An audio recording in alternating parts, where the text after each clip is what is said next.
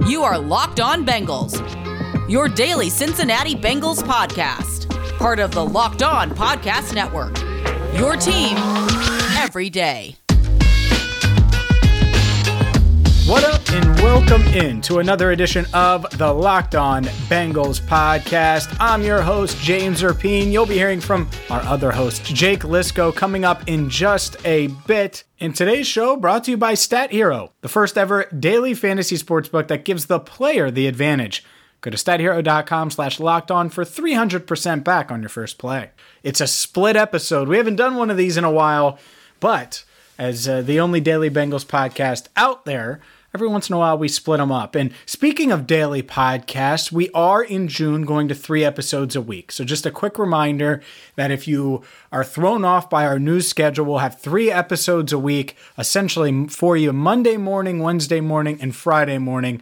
And obviously, we end with the mailbag, which, if you're new to Locked On Bengals, we do a weekly mailbag where we take your questions on Twitter at Locked On Bengals and we answer them. So we take the best questions we get and, and we answer those. And it's uh, certainly one of our most fun, if not the most fun, we have doing this show because we get to interact directly with each and every one of you, or as many as we can at least, uh, throughout the season and in this case, the off season. A quick reminder to subscribe to the podcast, Spotify, Stitcher, Odyssey, wherever you get your podcast, including iTunes, should be up to date, should be good to go. And while you're there, give us a five star review so more Bengals fans and NFL fans can uh, find Locked On Bengals. All right, without further ado, let's dive on in. It's a split mailbag. First couple of segments, you're going to get me, then you'll get Jake Liscow on our third segment, and we will be back together, the dynamic duo for Sunday's show, which is going to cover some OTAs and look ahead to minicamp, which I will be at next week. But let's dive into the mailbag again at Locked On Bengals on Twitter, and let's start with AC Wheels 10. Other than Joe Burrow, if one player could have a season that puts them in the top three of their position in the league, what player would that be? then he also went on to say basically, what player will have the biggest impact leading to success? Whoo! I would say Jonah Williams could have a huge impact if you could see him not only stay healthy, but then take a huge leap where we're not talking about, oh, look at that Ja'Marr Chase catch, but what if Penei Sewell is blocking and it's who the hell needs Penei Sewell? We got Jonah Williams. So I think that would be in a perfect world the one. Uh, that being said, AC, I do think that you know Ja'Marr Chase could certainly be in that conversation, right? I mean, Justin Jefferson is maybe not top three receivers, but he's a, a considered a top ten receiver, I would say, at this stage after just one amazing year. And Ja'Marr Chase could vault himself into that conversation. I think that's realistic. I think Joe Mixon, certainly another player that could do that and, and and really take a step forward this year. So outside of Joe Burrow, you're seeing a bunch of different skill players I think that could do that. And obviously T. Higgins, again, top three, maybe not. But if we're talking about T. Higgins as a top 10, top 15, top 20 receiver in the NFL, I don't think that's crazy. And Boyd's probably on the cusp of that anyway. Certainly one of the better slot receivers in the NFL. On defense, I don't really see it. I mean, I guess if Trey Hendrickson doubles down on his 13 sack season last year uh, with New Orleans and says, hey, I can do the same thing in Cincinnati and be just as productive. Then you could see him vault up. You know, if he has another 13 sack, 14 sack campaign, even double digits, you're talking about him being one of the, the higher end pass rushers in the NFL. Next question comes from Kyle Parker at Darth Berserker 9 on Twitter. Do you think this team will mimic the 2005 squad? Defense creates turnovers while Joe Burrow in the offense puts up 30 plus per game? Or could this team be its own hybrid monster? Kyle, I think that is the quickest path to success if you're trying to paint a picture of how the Bengals explode on the scene and catch people off guard and not only do that, but make a playoff push. It's averaging 30 plus a game, and what goes hand in hand with that opportune turnovers and big plays on defense. So Trey Hendrickson sacks, Mike Hilton forced fumbles and recoveries, Vonn Bell big hits, Jessie Bates interceptions. That's kind of the blueprint for me because I don't think that they're ready to just be this, you know, great wall, so to speak, right? And just this defensive juggernaut. But Can they be playmakers? Can they take advantage of, of certain situations? Can they force a fumble here, uh, force a couple of interceptions? Can they trick Baker Mayfield on the road into throwing a couple of picks? Like those, those are the type of things that I think are realistic in a perfect world. And so the path to them being a good, good, good, really good, or great team is that. But I just don't think that they're ready to be that 2005 team. I think the 2005 Bengals were better, and this might be a take, but you know, I, I think the 2005 Bengals are better than the 15 team. Uh, I, I, think for their higher end talent was just there. They had a better quarterback.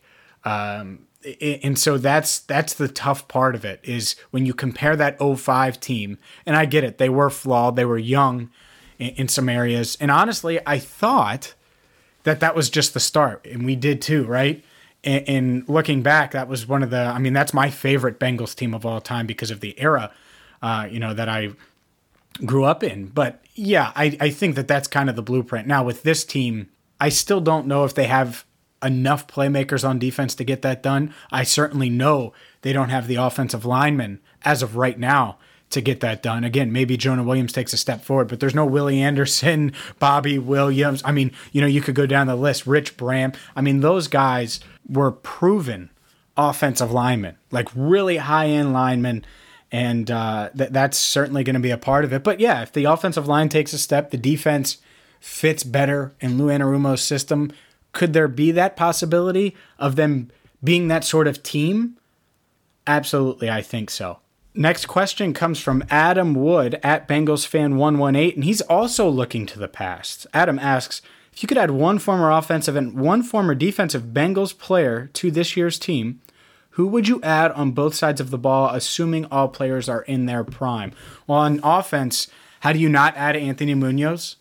Right, the best player in franchise history. Offensive line certainly a need, so that would be one. If you want a more modern day version, that's fine. It would be Willie Anderson. I mean, either way, uh, that, that's that's the route you go to. Or you could say Andrew Whitworth if you want to go uh, with Andrew Whitworth. But any of those offensive linemen, I think, uh, are the no brainer because you feel like you have the quarterback right? Who, who could be the next Ken Anderson or Boomer Esiason. You feel like you have the, the skill players, and sure, it would be great to add, you know, Isaac Curtis or Chad Johnson or insert whoever you want or a Corey Dillon at running back, right? But you have guys that could potentially hit those type of ceilings. So to me, it would be offensive line, and then defensively, that's a tough one.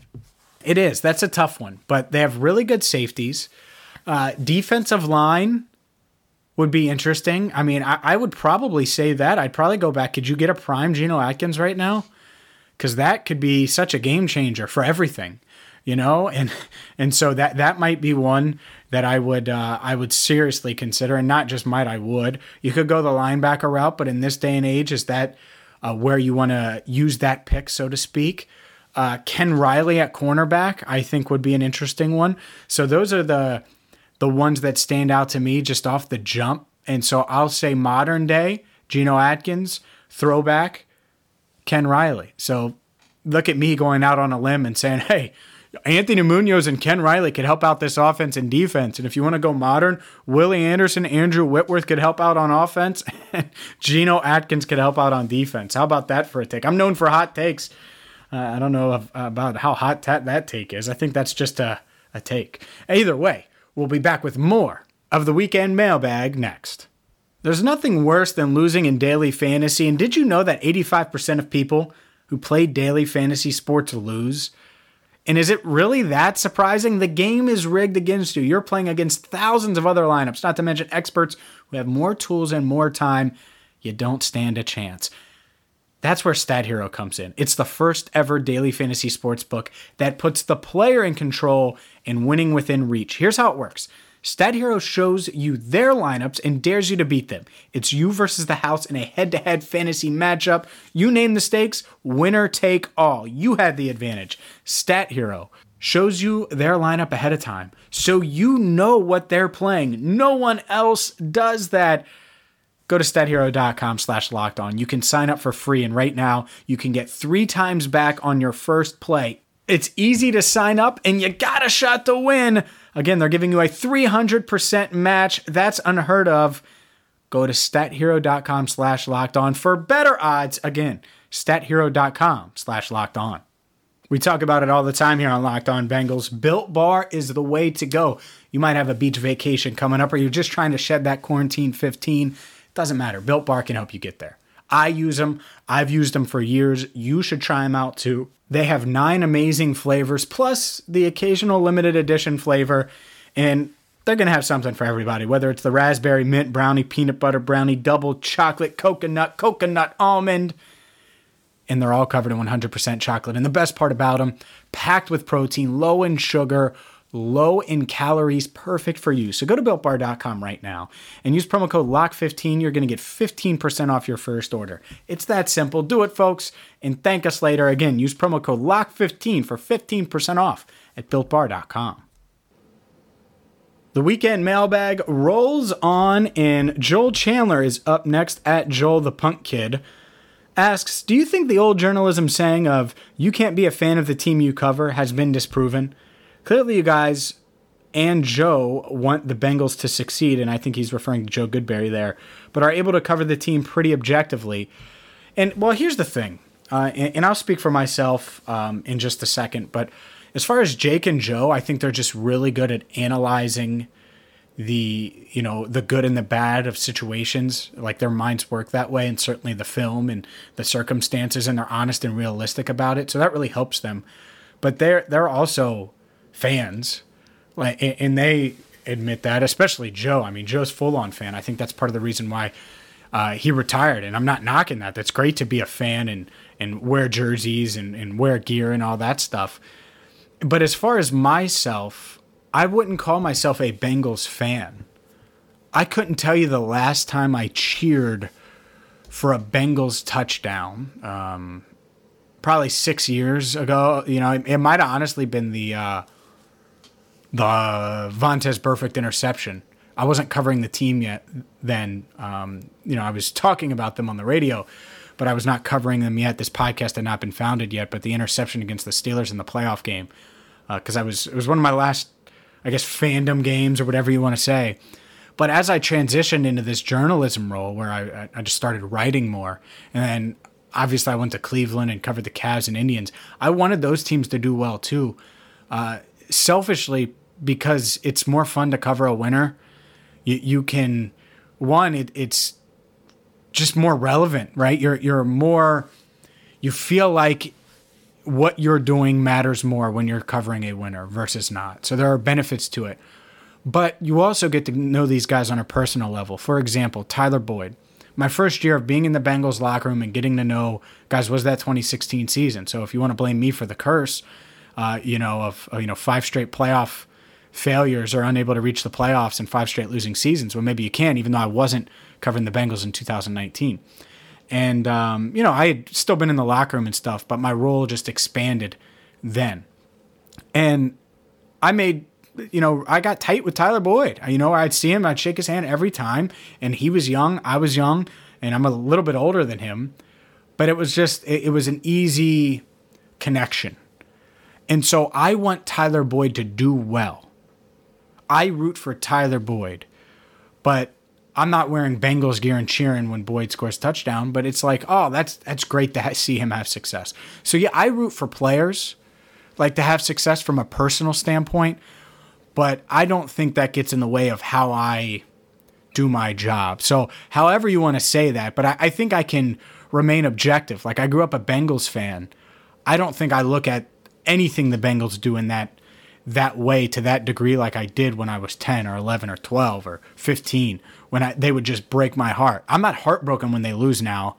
I'm looking at the good, the bad, how they fix it, what they do, the an- analytical side of it, what questions I should ask, what they're saying after the game, the injuries, takeaways, all the stuff you want from that that side of it because I you know, I wanted that stuff the moment a game ended, I wanted to read and hear and, and watch about the Bengals as a kid, and, and uh, obviously it, the the internet has exploded since then. So that's always been my goal when I you know started doing this at a professional level, if that makes sense, is to make sure I'm giving the fans everything they could want.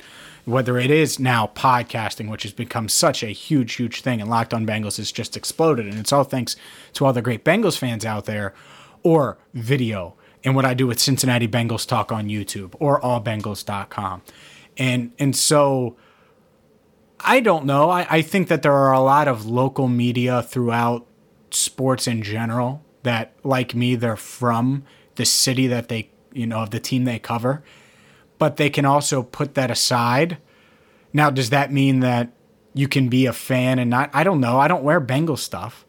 Like, I don't have like a Go Bengals bumper sticker. Um, I don't say we. I don't, you know, things like that that you hear from, fan, which, by the way, we is fine if you're a fan. I, I get it. I understand it. I'm not knocking it. Some people do that. Um, so that that's kind of where I'm at with it. I just think there is a line, and you can't cross that line. But I'm not. I'm not uncomfortable saying I want Tyler Boyd to do well, or I, you know, I'm rooting for Joe Burrow to succeed because I see what happens when an athlete like that succeeds in your hometown. I was in Cleveland, and I, you you mentioned LeBron James, and they their faces light up up there, and it's because he changed everything. And if Burrow wins here, he's going to change everything. And so that's I think it's fair to acknowledge that and see that and talk about it and discuss it while also not being biased and covering the team objectively. So, Joel, I, I, hope that answered the question. That was a long winded answer, but I, I, do think a lot of people are, are interested in that. And who knows, maybe Jake would have more to share on that one. We could always discuss that more down the line, but that's my answer. Next question comes from Zach at Zachary S. Wolf on Twitter. Avid listener, first time asking a question. Well, thanks, Zach. Appreciate you chiming in. Other than the obvious candidates, who do you see as a possible deep sleeper to make and contribute to this roster in the regular season? I'll give you a couple. And one, some fans are already on, and others, I think they're about to find out. I think Chris Evans has got a real shot, man.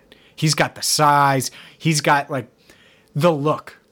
Like, if Chris Evans came in as a third rounder and he had all these pelts on the wall from Michigan, you know, numbers wise, and, much like he did as a freshman, we'd be like, oh, shoot, this dude is certainly going to succeed. Giovani Bernard and could play a factor and might end up uh, surpassing Samaje Perine, certainly in 2022, worst case. I think he's got that look. And, and Chris Evans, man, just the size, his legs, uh, his ability to catch out of the backfield, the way he moves, like there are certain guys that you notice, and I haven't seen him up close, but his size still stands out, and I, I think that matters a lot. So that would be one. Two, and Jake is going to kill me for not letting him chime in on this one. But don't be shocked if Thad Moss, don't be shocked if Thaddeus Moss is in the mix a little bit. And that's nothing against CJ Uzomah or Drew Sample.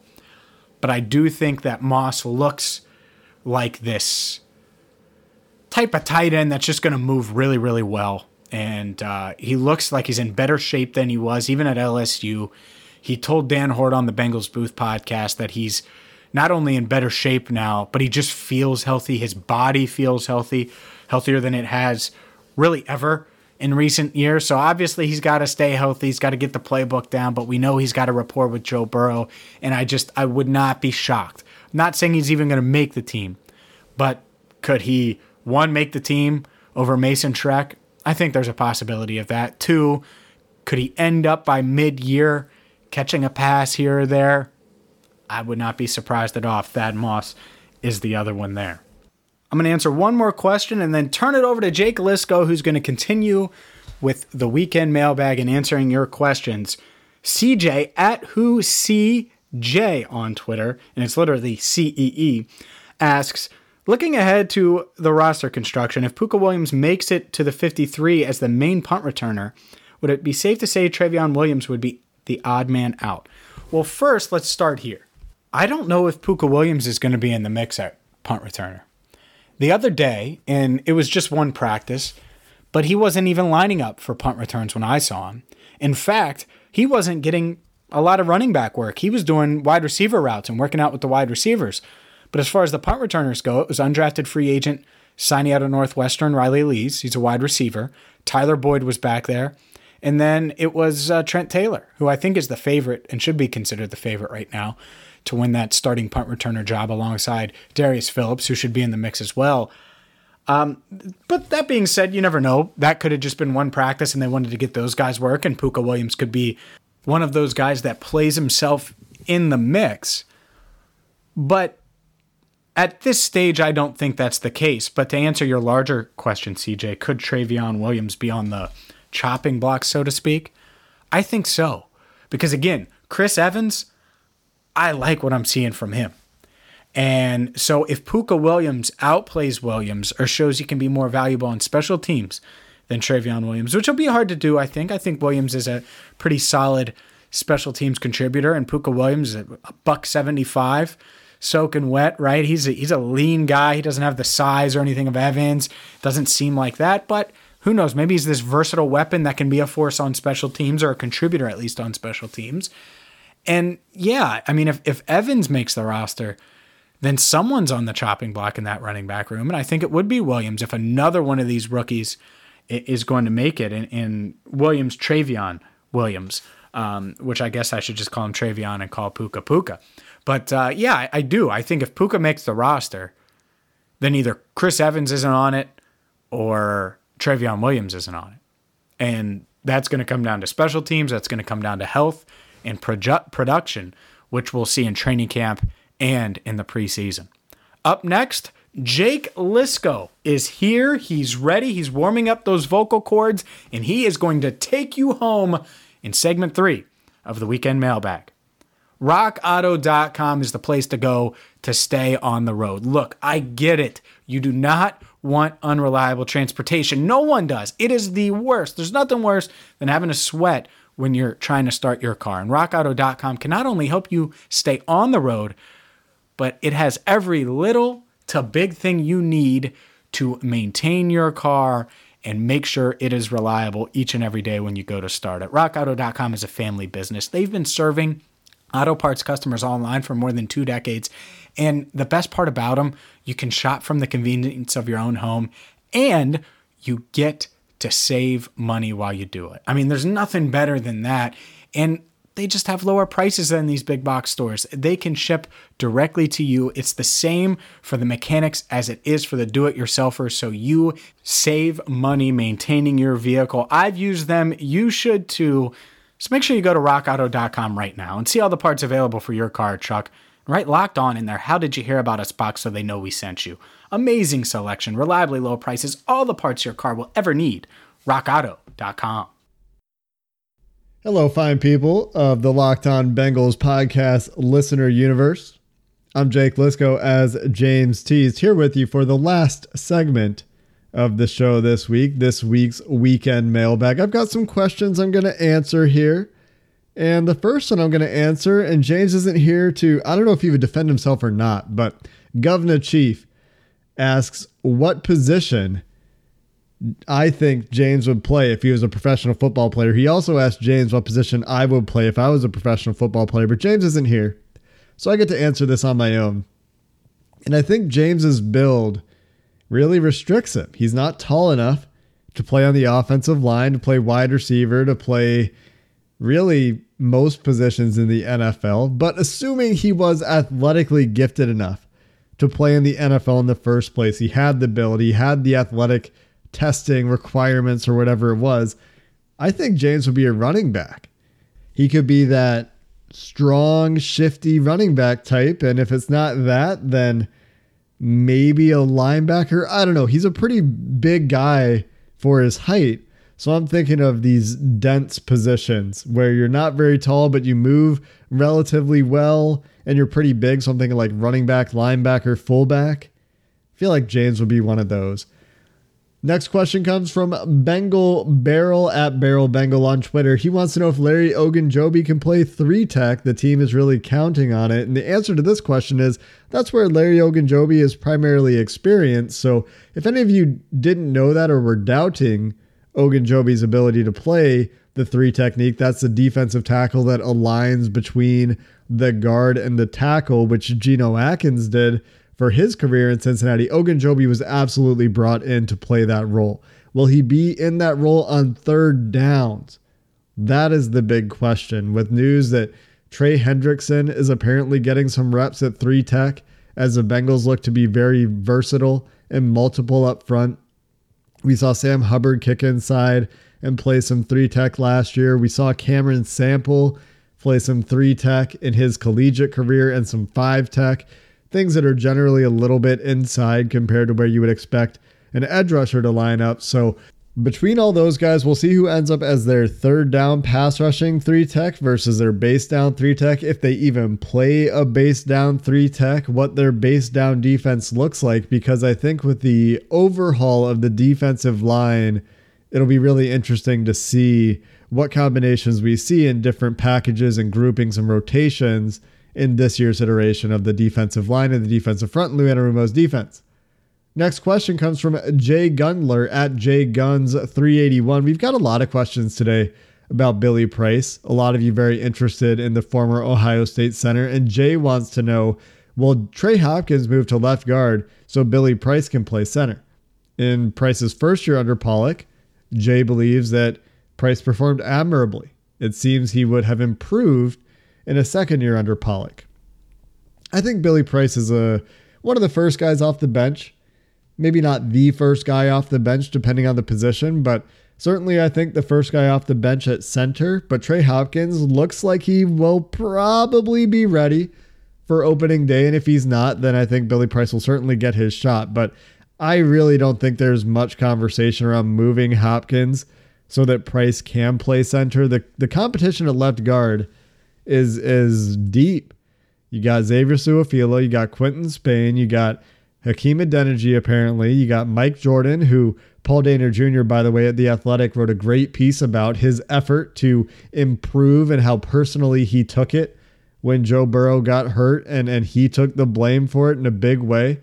So, a very deep competition there. And I think Billy Price is in the mix. He's in the mix at left guard, he's in the mix at right guard, and obviously he's taking snaps at center in case Trey Hopkins isn't ready. We'll learn a lot more about this in training camp when we know whether Hopkins is ready to go at that point in time. And if he's not ready to go in camp, then I think Price is probably getting all of the work at center in case he needs to play there at the beginning of the year. But I really don't think with the the veteran depth they have and that, that's already competing at left guard that it makes sense to move Trey to make room for Billy unless Billy Price has taken massive strides. And and I'm not really expecting that at this point, right? When when you're in your fourth year in the NFL, there's no reason to expect major major improvement. It doesn't never happen. Sorry for the double negative. Sometimes it happens, but there's no reason to to expect it. Is is what I'm saying. So if Price earns a starting job, that's great. That's great news for the Bengals, but I'm not personally counting on it. Next question comes from John, John Callison at John Callison4 on Twitter. He wants to know which corner will match up best with the Bengals wide receivers in 7 on 7s and 11 on 11s. Will it be the slot matchup of Mike Hilton against Tyler Boyd? Will it be Trae Waynes against Higgins or Chase or Awuzie against the other one? I actually think the Awuzie Higgins matchup might be the most interesting battle Trae Waynes against Ja'Marr Chase, just for the veteran savvy, will be really interesting as well for the young guy to get reps against a guy that has been around for a long time and had that pedigree, was a first round pick. Awuzie, obviously very athletic. So here's why I like those matchups. Awuzie, like I said, very athletic. Against T. Higgins, not as athletic, but has his game refined itself enough that he can beat Awuzie and get open? Or will Awuzie's athleticism play up against a guy with T. Higgins style. Or I guess the third option is has T. Higgins added some juice where he's not nursing a hamstring? Maybe he's feeling better and is matured into his body a little bit more and has added a little bit of athleticism this year. So that was really interesting. Waynes eh, from a from a press man corner perspective against Chase is really interesting as well. One thing we would like to see from Ja'Marr Chase is diversify his tool set for beating press man coverage, tight press coverage, and the jam. So that's one that I think would be cool to watch and see how does Ja'Marr Chase deal with uh, Trae Waynes in a press man situation. As far as Hilton versus Boyd, I think Boyd probably gets the best of that matchup. but we'll see, right? I, I mean, those guys have gone gone against each other quite a bit in uh, Pittsburgh, Cincinnati matchups in the past, but I do like Boyd's savvy and ability to run routes versus Hilton's pure coverage ability. I think Hilton is his value really comes as a versatile piece who's good in a lot of different looks. Next question comes from Sergeant Hude. At Sarge Hude on Twitter wants to know other than the offensive line, what position group are you most worried about going in to mini camp? There are a number of ways you could go with this, right? We've talked a lot in the last few weeks about how a lot of different position groups on the Bengals have a lot to prove, but for me, the biggest one is the defensive line. Totally revamped, a lot of new faces, a lot of very young players, and some guys that I'm skeptical in. So, is Sam Hubbard going to be, you know, the the high hustle, high motor, good run defender that he's been? Is he going to add a pass rushing element to his game that's a little bit more consistent? Will he find more ways to win when he kicks inside? That's a big question. Trey Hendrickson, obviously a wild card. Is he going to have that kind of production that he had with the Saints' very good defensive line, with the Bengals' defensive line that has a lot to prove?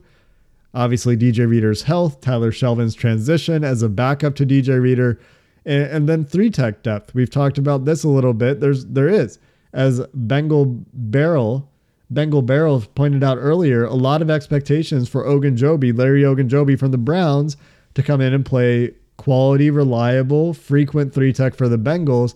I think there will be a rotation there on pass rushing downs, but the depth at three tech behind Ogunjobi, especially on base downs, really makes me wonder what the plan is there. So this is a multi-pronged answer. I think they're changing a lot in what they're going to present as a defensive front. And there's a lot of new faces. So the rookies, Ossai, Sample, Shelvin, the new guys in Ogunjobi and Hendrickson, and even to some extent DJ Reader, who hardly got to play for this team last year. This is just a totally revamped group. So I don't know if I'm I'm worried. Maybe that's not the right word, but I'm certainly very intrigued there. Maybe a little bit worried about cornerback as well, how these guys are going to hold up in coverage, but they will be tested. And we'll find out pretty quick, I think, if these receivers are running free all day against this reassembled cornerback group as well A couple more questions I'm going to try to fit in here, a little bit short on time. The Bengalorian at the Bengalorian, you all know him, wants to know if James or I will shotgun a beer with him at the Jags game. And I don't know if James will. He'll be up in the press box, maybe maybe at the tailgate before the game. I'm not sure he's allowed to drink before he goes up to the press box. For me, it would be a very special occasion. I've got to say to shotgun a beer, and it is a special occasion. But uh, being as I don't really drink more than once or twice a year and haven't shotgunned a beer maybe ever, maybe in 10 years, you're asking a lot, Bengo, but there's a lot of guys out there that I know well, and some of them responded to you. Governor Chief, a question I took a little bit earlier, is one of those. And let's fit in one last question. If I favorited your question and didn't get to it, I do apologize, but very limited on time. As you know, as these episodes tend to be, we get like 50 questions and then we end up answering about six or 10 or 15 of them at the most. But the last question I'll take today comes from my buddy Bengals Sands, who you should all be following on Twitter for his great film work. The question he asks is What do you think the split will be for wide zone versus inside zone and gap versus zone? And of course, he's talking about running game and the target of those runs and design of the run blocking. This is a team that I expect will remain one of the heaviest zone teams in the NFL.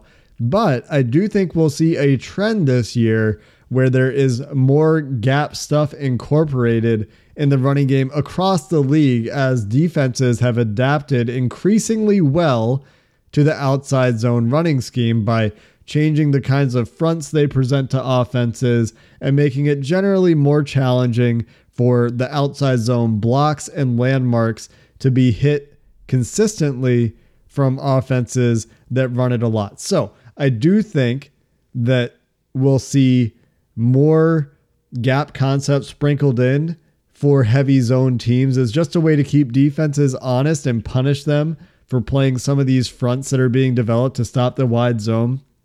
And the other part of this is wide zone versus inside zone.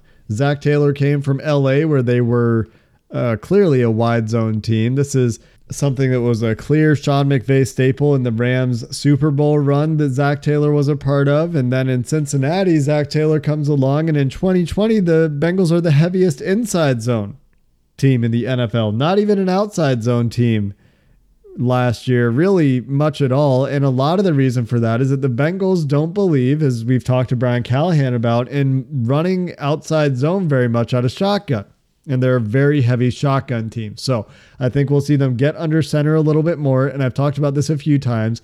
And a big reason for that is to enable the wide zone a little bit more. Because I think they will continue their tendency to do a lot out of the gun, I think we will still see quite a bit of inside zone out of those looks, but I do expect it to get a lot closer to 50 50 in wide versus inside zone than last year. Maybe not all the way there because of how heavy of a gun team I think they will still be.